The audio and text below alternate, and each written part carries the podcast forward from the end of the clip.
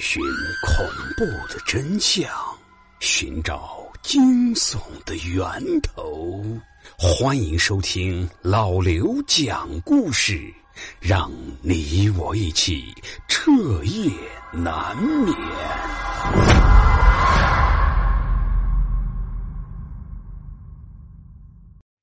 各位听友，电梯。大概是在我们的生活中能接触到的最接近于棺材的东西了，一样的逼仄狭窄，一样的冰冷封闭。其实大多数人都对这种封闭的空间有着与生俱来的恐惧感。头顶不同闪烁着的白光灯，狭小的空间，冰冷的四壁，还有周围一直响彻的金属摩擦的低沉轰鸣的声音。这些因素组合在一起，足以击溃一个人的心灵。而今天的故事，就是关于电梯的，而且是我昨天刚刚经历的真实的体验。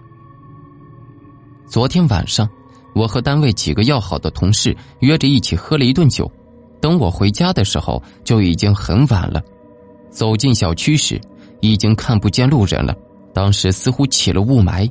眼前就像是被蒙了一层纱布，看什么都是模模糊糊的，就连灯光都变成了黄色的光圈。也不知道是不是酒精的作用，我走起路来总是觉得有些头重脚轻，脚底下就像是踩了棉花似的，软趴趴的，用不上力气。脑袋倒是重的不行，一个劲儿的往下面扎，但是我是一点都不觉得昏沉。进了单元门，右手边就是电梯。我按了上楼的按键，抬头看了一下电梯所在的楼层是 B 三，也就是地下三层。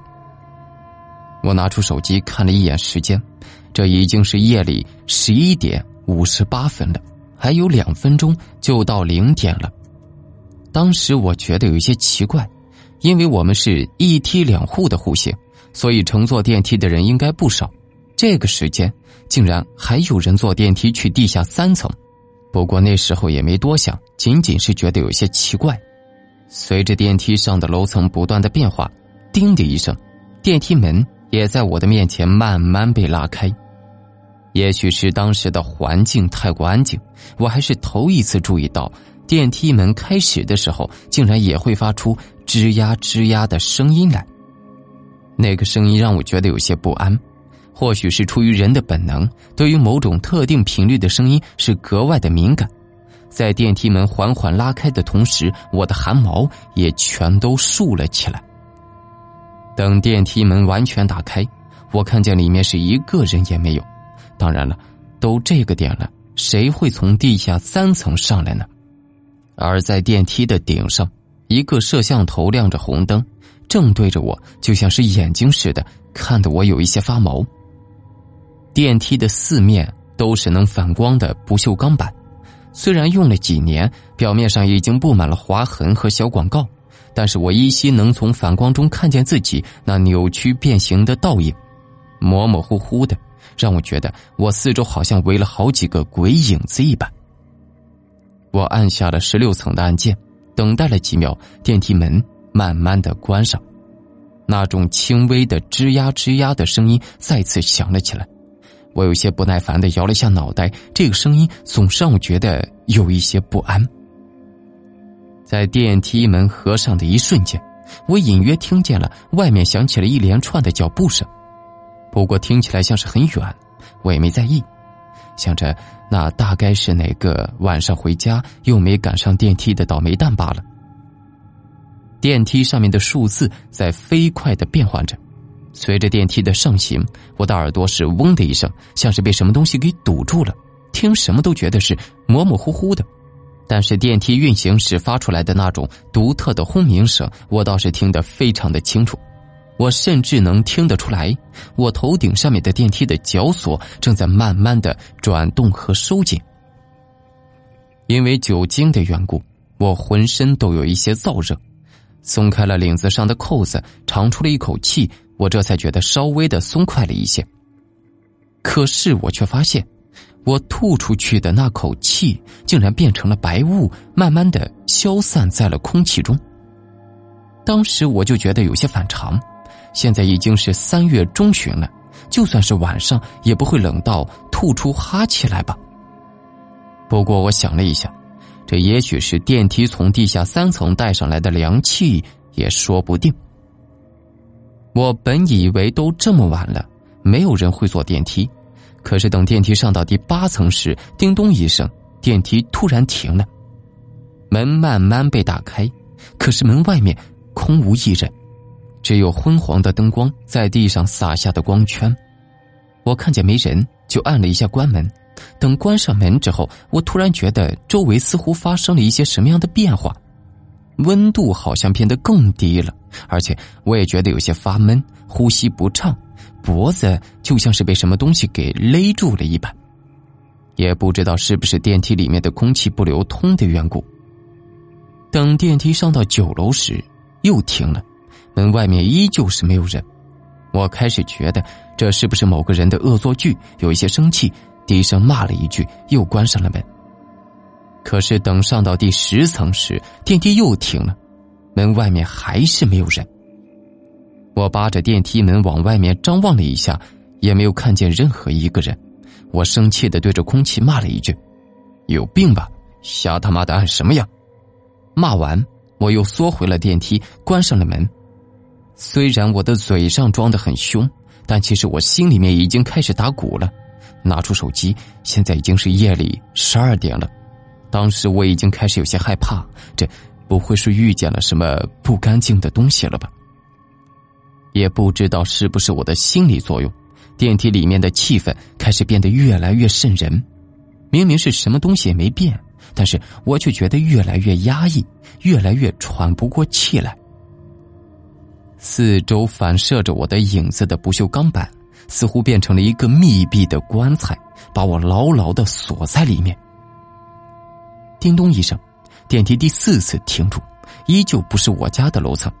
我屏住呼吸，盯着慢慢打开的电梯门。不过这次，门外面多了一个小姑娘。那个小姑娘低着头，头发垂到脸上，看不清楚五官。我看了一下她周围没有别人，于是便问她：“小姑娘，你上来干嘛呀？”这小姑娘没说话，也没动，有些诡异。我等了几秒钟，看她还是没有反应，就关上了门。可是门即将关上的一瞬间，小姑娘突然伸出手拦住了电梯。我有一些生气，觉得刚刚的恶作剧就是这个小姑娘搞的鬼，就生气的质问她：“小姑娘，你到底上不上啊？”小姑娘这次终于抬起了头，瞪着我的眼睛看了我一下，随后又低下了头，用很小的声音说着：“我在等我妈妈。”我当时就觉得头皮发炸，我赶紧看了一圈周围，电梯里面明明只有我一个人，于是我赶紧按了关门键。好在这次小姑娘没再拦住门，我心里面想着，如果电梯再停下，我我就不坐了，直接跑上楼去。结果电梯上到第十二层的时候，真的又一次停住了。门缓缓被拉开，门外面是一个人也没有。我当时几乎崩溃的叫了出来，赶紧从电梯跑了出去。可是前脚刚迈出电梯，面前就突然出现了那个小姑娘。她抬起头看着我，嘴角慢慢的上扬。妈妈。可是她的眼睛。始终在看向我身后的方向，我当时浑身就是一个冷战，酒劲儿一下就散了，疯狂的逃走，顺着楼梯直接就跑回了家。这件事情可真的是把我吓得不轻。那天晚上我是一整夜也没睡觉，因为我闭上眼睛就是那个小姑娘那诡异的笑脸。第二天，我跑到小区的物业查看昨天的监控，在监控里。我站在电梯的中间，可是画面突然一顿，冒出了非常多的雪花。等画面再度清晰起来，我就看见在我的背上趴着一个女人。那个女人就这么一直趴在我的肩膀上，双手环在我的脖子上，就这么一直趴在我身上，直到我跑出电梯的那一刻，她才掉了下来。看完之后。物业保安的脸色是煞白，一直在盯着我，我也是浑身冒着冷汗，后怕的双腿发软。后来，我听说这小区在刚刚建成的时候，我坐过的那个电梯出过事故，一对母女被困在了电梯里，从十二楼一直掉到了地下三层。从那之后，我是再也没敢深夜独自坐过那个电梯。